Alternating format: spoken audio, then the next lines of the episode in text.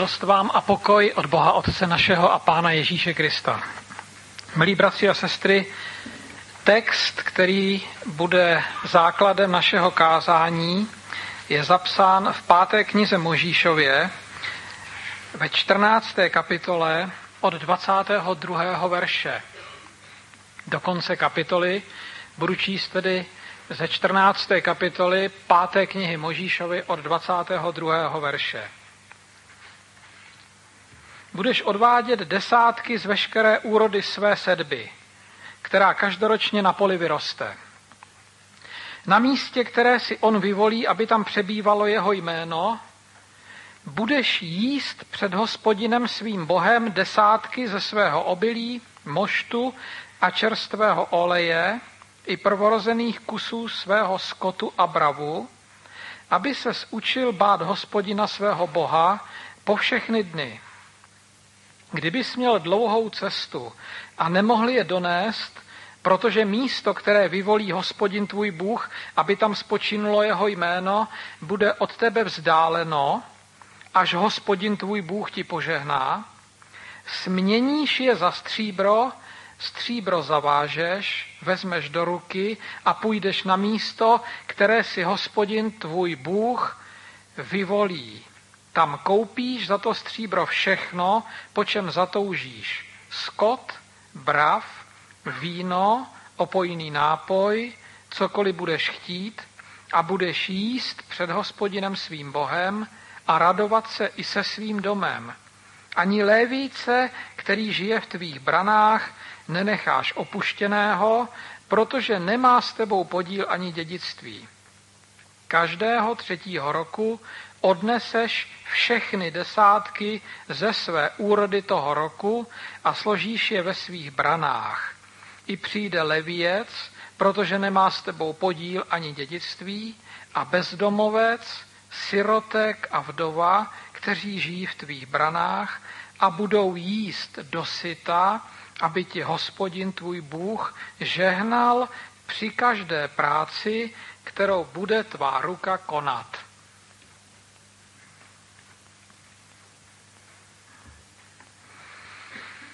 Budeme tedy dneska hovořit o desátcích podle tohoto textu, protože je to téma, které v naší církvi je známé, takže se vám o tom bude snadněji uvažovat a budeme se držet jenom tohoto textu a budeme zkoumat tedy, co tento text eh, k té desátkové praxi říká. Proč zrovna tohoto textu a ne jiných? Protože je to text v páté knize Možíšově a pátá kniha Možíšova překvapivě se ze všech starozákonních knih nejčastěji desátkové praxi věnuje a nejpodrobněji ji popisuje. Je to popsáno v kapitole 12. Tam jsou spíš zmínky, pak stěžení instrukce je zde, kterou jsme si četli, a na ní navazuje ještě instrukce o takzvaném desátkovém roku, která je ve 26. kapitole. Na konci té 26. kapitoly ta instrukce začíná. Nebudu ji číst celou, jenom úvod. Když pak třetího roku v roce desátku odvedeš všechny desátky ze své úrody a dáš je levíci, bezdomovci, sirotku a vdově, aby jedli v tvých branách a nasytili se, řekneš před hospodinem svým bohem toto. A teď se až do konce vlastně toho oddílku popisuje, co bude mluvit před hospodinem ten vyznavač, když ty desátky v desátkovém roce předá tomu levíci, bezdomovci, sirotku a vdově. Je to text, který bezprostředně navazuje na to, co jsme četli. Akorát je jakoby přerušen jinými instrukcemi, ale vztahuje se k tomu. To se ostatně můžete podívat.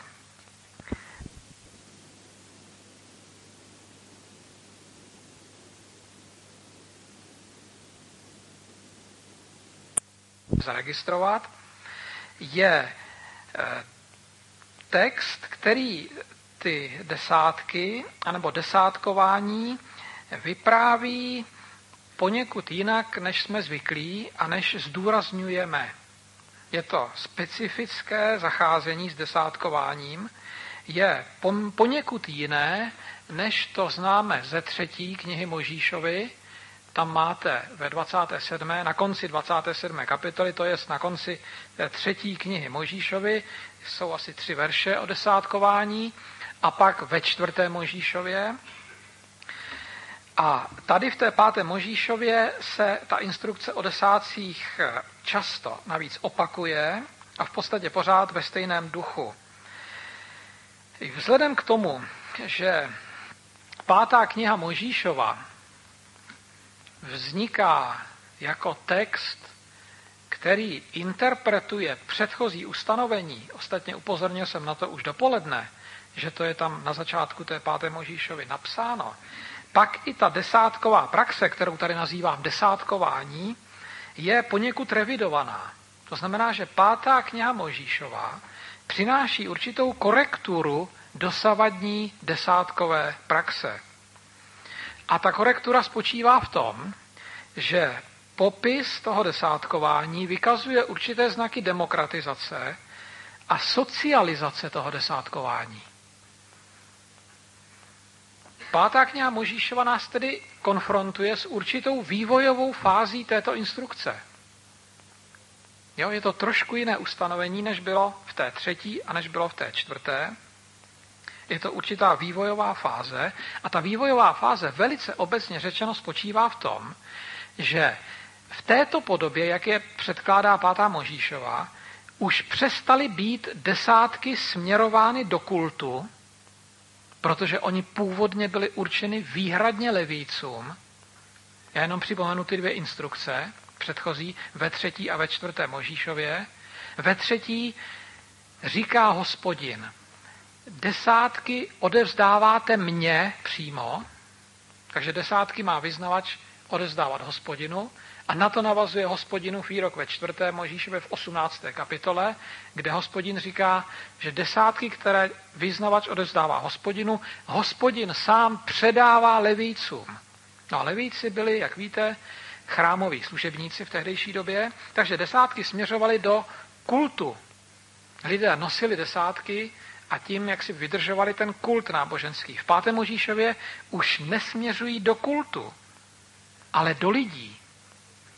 Sice není řečeno, že by se nedávali levícům, ale levíci jsou tam pouze jedna část těch příjemců. Budeme o tom ještě mluvit.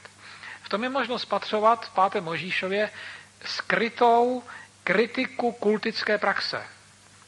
Patrně už jeruzalémské.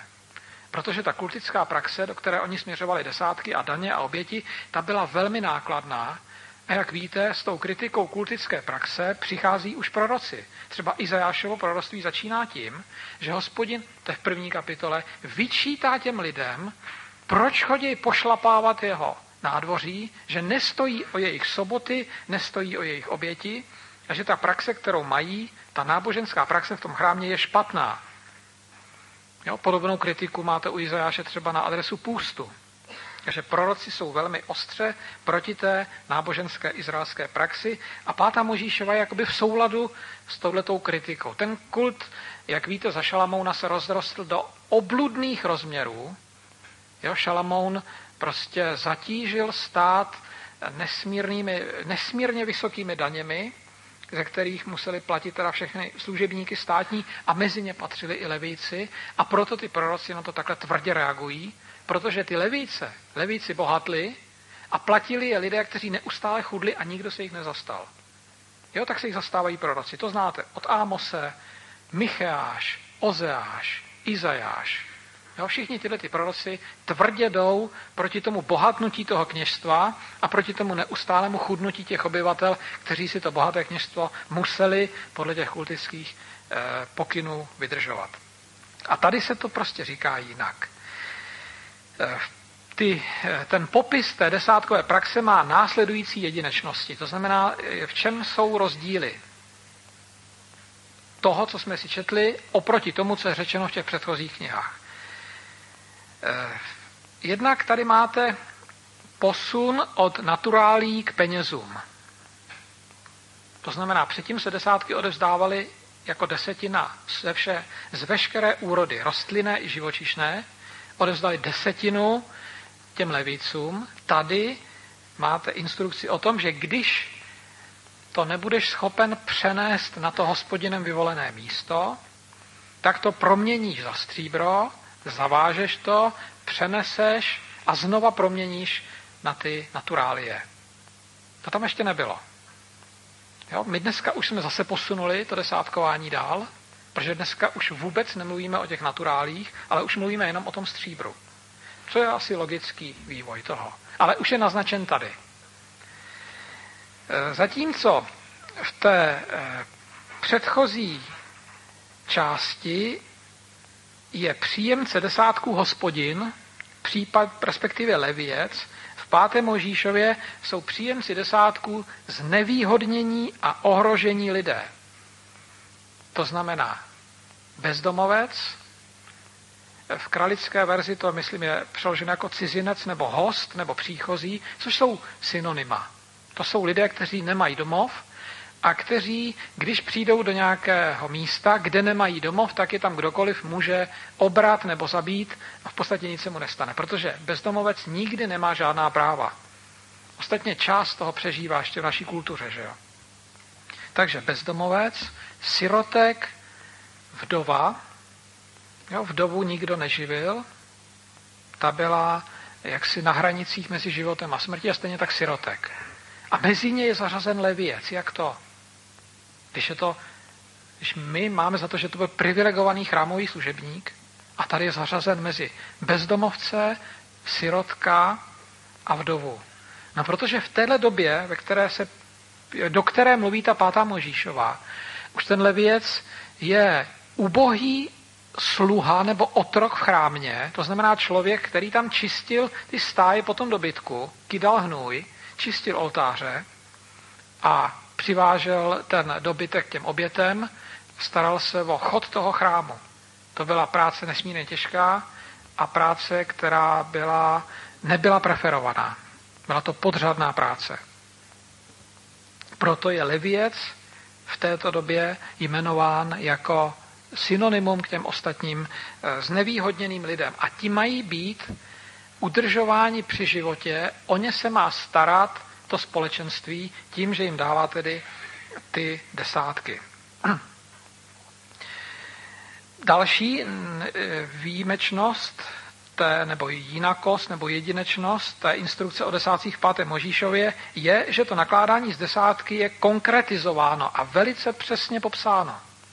Už jsem tady zmiňoval, nebo vy jste si to sami tam četli, jak velice přesně je tam řečeno, když nemůžeš jít, a donést to, tak to proměníš, kam si to uložíš, ty peníze, přesně. Pak to znova proměníš a pak je řečeno, co s tím uděláš. Sníš. To znamená, nespeněžíš to. Patrně to je, eh, patrně to je takový pokyn, který má zabraňovat příliš rychlému bohatnutí toho vyznavače. Aby to jenom nespeněžil a pak si třeba výnos toho nenechal. Ale On to má sníst, je tam všude řečeno. On ty desátky má sníst, má je sníst před hospodinem a jenom na hospodinem vyvoleném místě. Jaké to místo je, se neříká, protože to si musí vždycky vyvolit hospodin. A pak k tomu má přizvat svůj dům, to znamená, že on se má při tom jedení těch desátků sdílet se svým domem to je to gesto, tohleto, tohleto jedení těch desátků je určité gesto. Vyznavač oddělí z toho, co dostane, protože úroda na poli je darovaná, stejně tak jako dobytek, který se mu narodí, je darovaný, to není výsledek jeho práce. Z toho, co dostane, oddělí desetinu, kterou sní. To má určitý náboj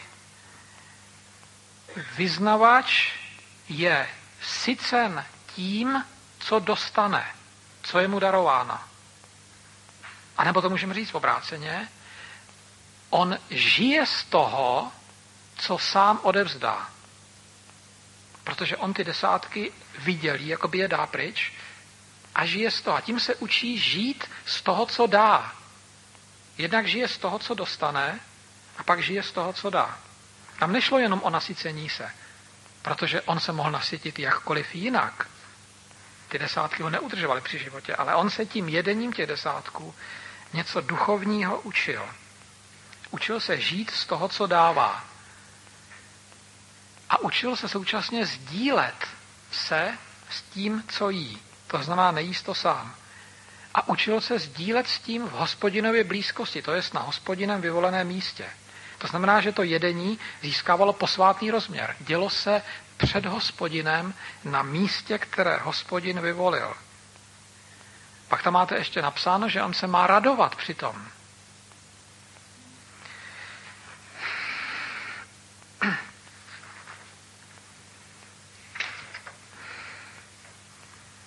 Další zvláštnost této instrukce je, že do toho jedení a následné radosti těch desátků jsou zahrnuti ti, kteří žádnou příčinu k radosti nemají.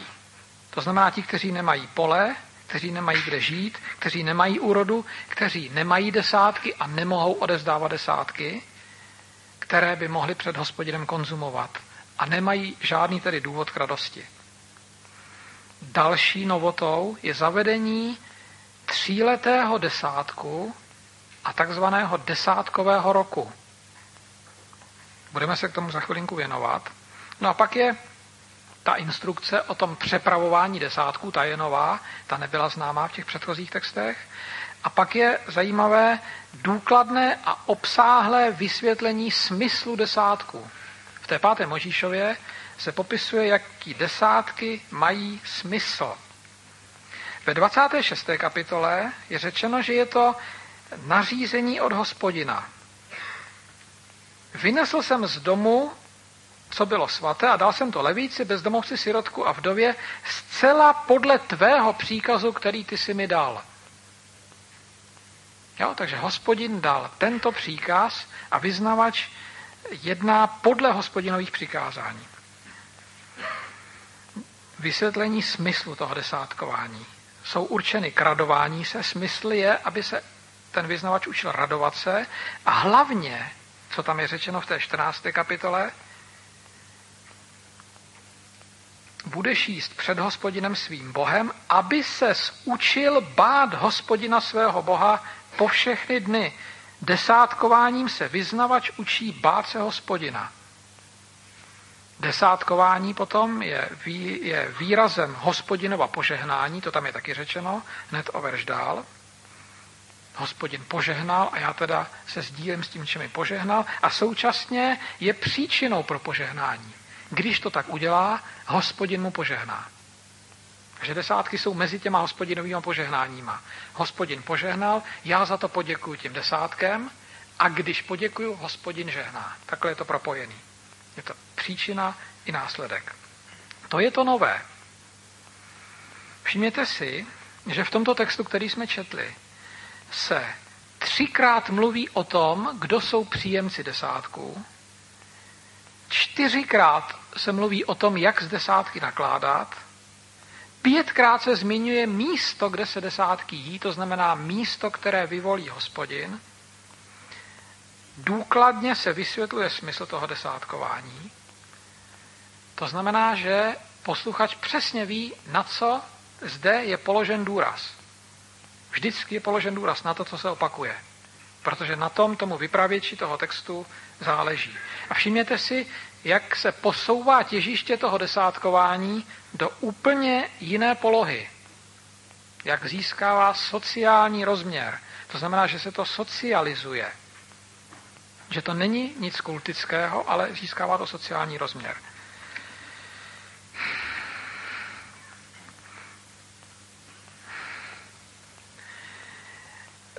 To nejvýznamnější ovšem a nejzajímavější, co přináší tento text a co nikde jinde v celém starém zákoně nenajdete, to znamená nejzajímavější specifikum desátkování, jak jsme si ho četli na dvou místech 5. Možíšovi ve 14. a 26. kapitole, je zavedení takzvaného desátkového roku.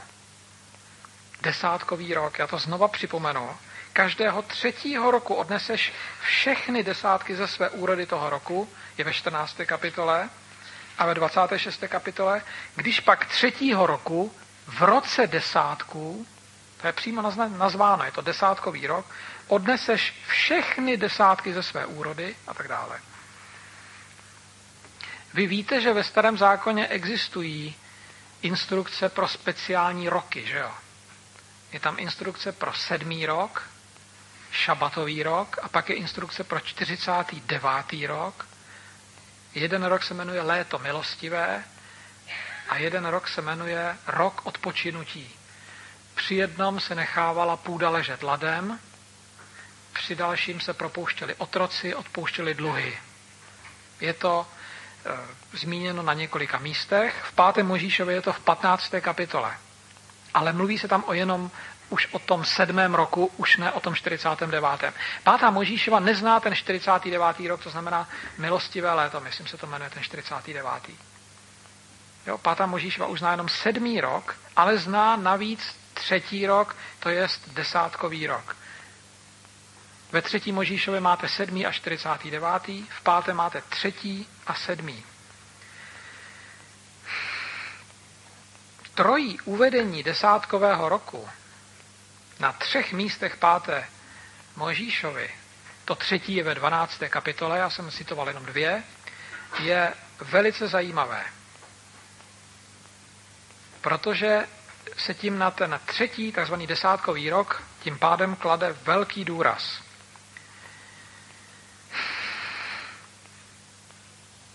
Desátkový rok nastává každý třetí rok a je oproti běžnému desátkování specifický. To znamená, ve třetí rok se desátkuje zvláštním způsobem. Úplně jinak než v předchozích dvou letech. Schrnu to, co tam bylo napsáno ve 14. kapitole. Všechny desátky třetího roku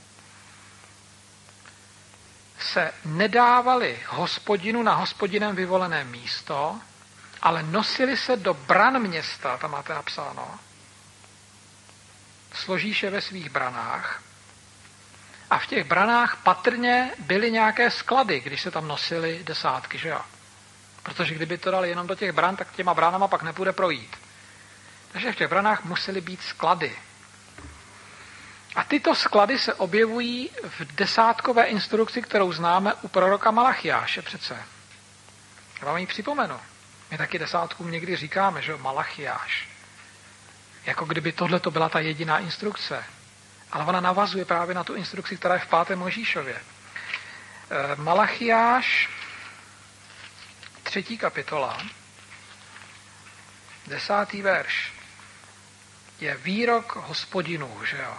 Že ho okrádají, lidi se ptají, jak tě okrádáme, a odpovězní na desátcích a na obětech pozdvihování. Přinášejte desátky do mých skladů, až ta potrava bude v mém domě, pak to se mnou zkuste, pravý hospodin, neotevřu vám snad nebeské průduchy a nevylej na vás požehnání. Ale to přece známe z té páté Možíšovi. Tam se, tam se přináší desátky do skladů a následuje hospodinovo požehnání. A Malachiáš to jenom podtrhne. Ale ty sklady jsou tady důležité, že jo? Přináš desátky do hospodinových skladů, což jsou pravděpodobně ty sklady v těch branách. A když to Malachiáš říká, a Malachiáš je prorok poexilní, to znamená z doby 5.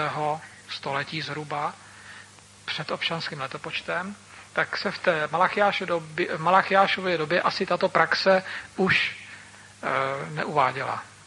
Proto na to dává takový důraz. Takže to je propojka mezi pátou Možíšovou a Malachiášem. Ale vrátíme se k tomu, co je specifikem toho desátkového roku. Jednak vyznavač to nejí, ale přináší to do těch bran. Za druhé, je to dar nejohroženějším lidem, kteří z toho mají žít. To znamená, takhle se ta pospolitost stará o vlastní členy, kteří nějakým způsobem schudli. Mohli schudnout tím, že jim umřeli živitelé, přišla nemoc, schořela jim úroda, nebo na ně dolehli nějací nepřátelé a spálili jim to a tak dále. Ale ta pospolitost má povinnost tím touto instrukcí se o tyto chudé lidi postarat. Za třetí, další znak je, vyznavač ten tříletý desátek nejí a to je mu řečeno třikrát, že to nejí on. A on dokonce, když to do těch brán přinese, tak v té 26. kapitole je napsána modlitba, kterou musí při tom přinášení pronést a v té hospodinu říká, hospodine, udělal jsem to tak, jak jsi mi přikázal, nesnědl jsem to, ani jsem to nějak neznečistil. To znamená, nedávám jim nějaký zbytky, který mi odpadly od úst, anebo který se mi v mých skladech skazily. Dávám jim to nejlepší. To říká v té modlitbě. Tříletý desátek je tedy popisován jako bohoslužba, která má stanovenou, přesně stanovenou modlitbu. On to přinese a takto se musí modlit před hospodinem. Nemůže říkat cokoliv, protože tam je ta instrukce řečená jako imperativ. Tohle to budeš říkat. To bychom museli ale rozebírat, smysl tohoto pokynu, jenom to prostě konstatuju. Vyznavač tedy odnáší ty desátky do těch bran a pak vyznává před hospodinem, modlí se. Tříletý desátek je tedy prostor nebo impuls nebo prostředek k modlitbě. Je vyznáván jako hospodinovo přikázání, to jsme si už říkali, a samozřejmě akcentuje, silně akcentuje ten sociální rozměr desátkování. V té předchozí instrukci je napsáno, že odneseš desátky na hospodinem vyvolené místo, pozveš si lidi ze svého domu a sníš to. Je tam společenství. Když to tady to odneseš do bran a dáš to, nebudeš to jíst, nebudeš zvát ty lidi ze svého domu, ale dáš to těm nejchučím. Takže se podtrhává ten sociální rozměr. A to je pro pátou knihu Možíšovu charakteristický důraz. Když budete sledovat výpovědi páté Možíšovi, tak skoro na každé stránce nebo v každé kapitole je nějakým způsobem potržen sociální důraz. To znamená vždycky ohled na lidi v té pospolitosti, kteří jsou nějakým způsobem něčím postiženi ekonomicky. Asi nejvýraznější sociální text páté Možíšovi je takzvaný levirátní zákon. Ten se taky vyskytuje jenom v páté Možíšově. To znamená, že se levir, to je švagr česky, musí postarat o svou švagrovou, když ovdoví. A vůbec se o tom nediskutuje. A když se nepostará, tak se mu plivne do tváře, hodí se po něm bota a začne být v Izraeli znám jako ten, po němž byla hozena bota. Každý zapomene jeho jméno a bude se tímto jménem jmenovat. To znamená, bude mít celý život ostudu. On i jeho potomstvo. Takže se s ním vůbec nikdo nebavil. Vidíte, jak silně ten sociální důraz tady zdůrazněn. No ale v tom sedmém roce, hned když budete číst 15. kapitolu, tam jsou instrukce pro sedmý rok, tak tam ten sociální důraz je taky silně. Tam je napsáno, jakmile nastane sedmý rok, odpustíš všechny dluhy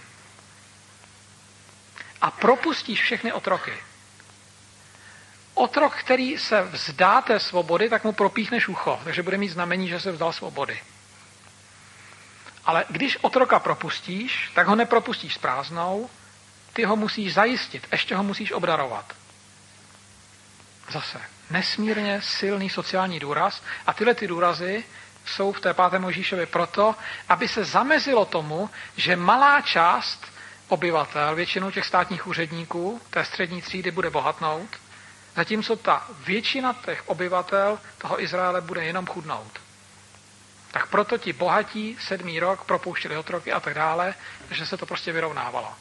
Že se to v Izraeli nedělo, že to je vlastně v podstatě iluze, na to útočí neustále proroci.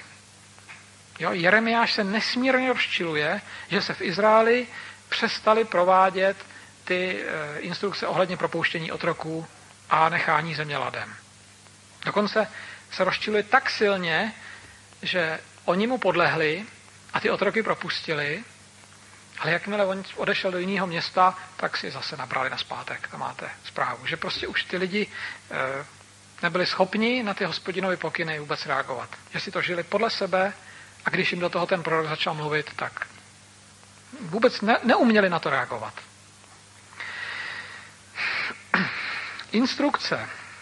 To je závěr mého kázání. Instrukce o desátkovém roce je formulována v jednotném čísle, jste si všimli. Odneseš ty všechny desátky, položíš je do svých bran, hospodin tvůj Bůh, aby žehnal každé práci, kterou bude tvá ruka konat. Jo, je to je osloven jedinec. Člen izraelské pospolitosti a hospodinův vyznavač. Jak už jsem říkal dopoledne o desateru, i tady tato instrukce je konstatována. To znamená, že je to oznamovací způsob. Kromě toho rozkazu, co se má modlit, je to všechno jenom konstatováno. Takhle to prostě ty děláš, je mu řečeno. To znamená, že posluchačem těchto slov není kdokoliv. Je to jenom ten, kdo to takhle dělá. Protože ten, kdo to takhle nedělá, tak toho, ten není posluchač. O něm, jeho se to vůbec netýká. To znamená, že posluchačem slov páté knihy Možíšovi může být jenom duchovně zralý hospodinův vyznavač, který spontánně a automaticky podle hospodinových pokynů jedná, aniž by se mu to muselo rozkazovat. Vidíte, jak se to zužuje? Je to skutečně neoslovuje každého. Ostatně my stejný princip známe i z Ježíšova kázání nahoře. I tam je předpokládán velmi zralý posluchač, vyznavač hospodinův, který takhle koná, protože ta přikázání kázání nahoře nejsou obecně aplikovatelná. A to je jiná otázka. Jenom chci říct, že to je prostě propojeno. To znamená, že posluchačem těchto slov, neboli hospodinovým vyznavačem, je člověk, který žije tak, aby byl užitečný. To znamená, aby usnadňoval život svým bližním. To je jeho charakteristika. To znamená, že žije tak, aby sirotci, vdovy, bezdomovci a levíci vedle něj mohli žít. Aby oni mohli žít, tyhle, ty typy ohrožených lidí, tak on se musí něčeho vzdát. Něčeho svého a vzdává se toho ve prospěch jiných. Vzdává se tedy výtěžku své úrody ve prospěch jiných. To znamená, že hospodinův vyznavač nežije pro svůj prospěch, a teď musím doříct, že nežije ani pro prospěch úzké skupiny božích služebníků, protože příjemci desátků nejsou jenom levité, je to, jsou to sirotci, vdovy a bezdomovci, ale pro prospěch nejzranitelnější a nejohroženější části božího lidu. Pro ně jsou desátky v desátkovém roce určeny.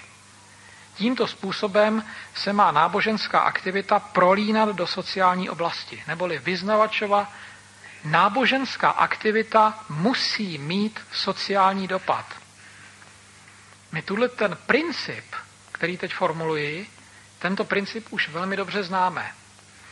Pokud jste četli instrukci Izajášovu o půstu, tak tam tahle ta instrukce je aplikována na půst. Já vám ji připomenu. Je to v 58. kapitole. A tam je hospodinův výrok na adresu lidí, kteří se postili. A říkají mu, hospodinu, od třetího verše 58. kapitoly čtu. Jo, jenom chci říct, že tady je úplně stejná, stejný princip. Říkají hospodinu, proč se postíme a ty si toho nevšímáš? Proč to nemá žádný efekt, ten náš půst? My se pokořujeme a nebereš to na vědomí. A hospodin jim odpovídá, právě v den, kdy se postíte, hovíte svým zálibám, honíte všechny své dělníky, postíte se jenom pro spory a hádky, nepostíte se tak, aby bylo váš hlas slyšet na výšině, to znamená, aby váš hlas dolehl až ke mně. Tak se nepostíte. Co je půst, který si přeji? Se ptá hospodin. Víte, co je půst, který si přeji? Je to den, kdy se člověk pokořuje, kdy hlavu sklání jako rákos, obléká žínici a podestýlá si popelem. Tohle je půst? Takhle se totiž praktikoval půst v tehdejší době. To nebyla hladovka jako v dnešní době, ale to bylo pokořování se, oblékání se do žíně a podestýlání se popelem. Jo, takže ten vyznavač jakoby se uskromnil a žil jakoby chudým životem a teď si nárokoval hospodinovo slyšení. A Bůh jim říká, myslíte, že tohle mě stačí? Že tohle mě k něčemu je? Dá se toto nazvat postem, dnem, v němž má hospodin zalíbení? Zdali pak půst, který já si přeji, není toto. A teď jim řekne, co chce po nich. Co to je půst? Rozevřít okovy své vole, rozvázat jha, dát ujařmeným volnost, každý ho rozbít. To je to propouštění otroku a odpouštění dluhu. Což pak nemáš lámat svůj chléb hladovému a přijímat do domu utištěné ty, kdo jsou bez přístřeší, vidíš-li nahého obléknout ho a nebýt netečný k vlastní krvi, to znamená k těm cizincům, sirotkům, bezdomovcům a vdovám. Úplně stejný princip. Tohle je půst. To znamená, že z náboženského úkonu musí mít prospěch okolí toho vyznavače, ne ten vyznavač. Stejně tak to máme i v tom desátkovém roce. Vyznavač nežije pro svůj vlastní prospěch, ale jeho náboženské jednání má sociální dopad. Mají užitek z toho jeho bližní. Uctívání hospodina se tedy projevuje navenek péčí o znevýhodněné lidi. Však si vzpomeňte, že na tohleto navazuje Ježíšovo podobenství o ovcích a kozlech. Jak je rozdělí? A teď jim říká, když jste mě viděli nahého, tak jste mě nasytili, ale nikdo neví, kdy ho viděli. A kritérium je, cokoliv jste učinili jednomu z těchto bratří mých nejmenších, mě jste učinili. To je ve stejném duchu. Prostě péče o ty, kteří jsou jakkoliv znevýhodněni. Obecně lze tedy říci, že pro hospodinova vyznavače je příznačné silné sociální cítění, když používám teda dnešní terminologii, které dává najevo skutkem solidarity.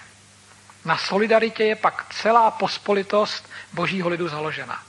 Vzpomeňte si, jak raná církev žila z toho, že lidé, kteří přicházeli, se vzdávali všeho, co měli. Pak to ten Ananiáš a Zafira nějak jak si zakouleli, že jo, aby si něco nechali a zemřeli. A v pozdější fázi už se vzdávali poloviny toho jenom. Pak ještě míň a pak už ničeho.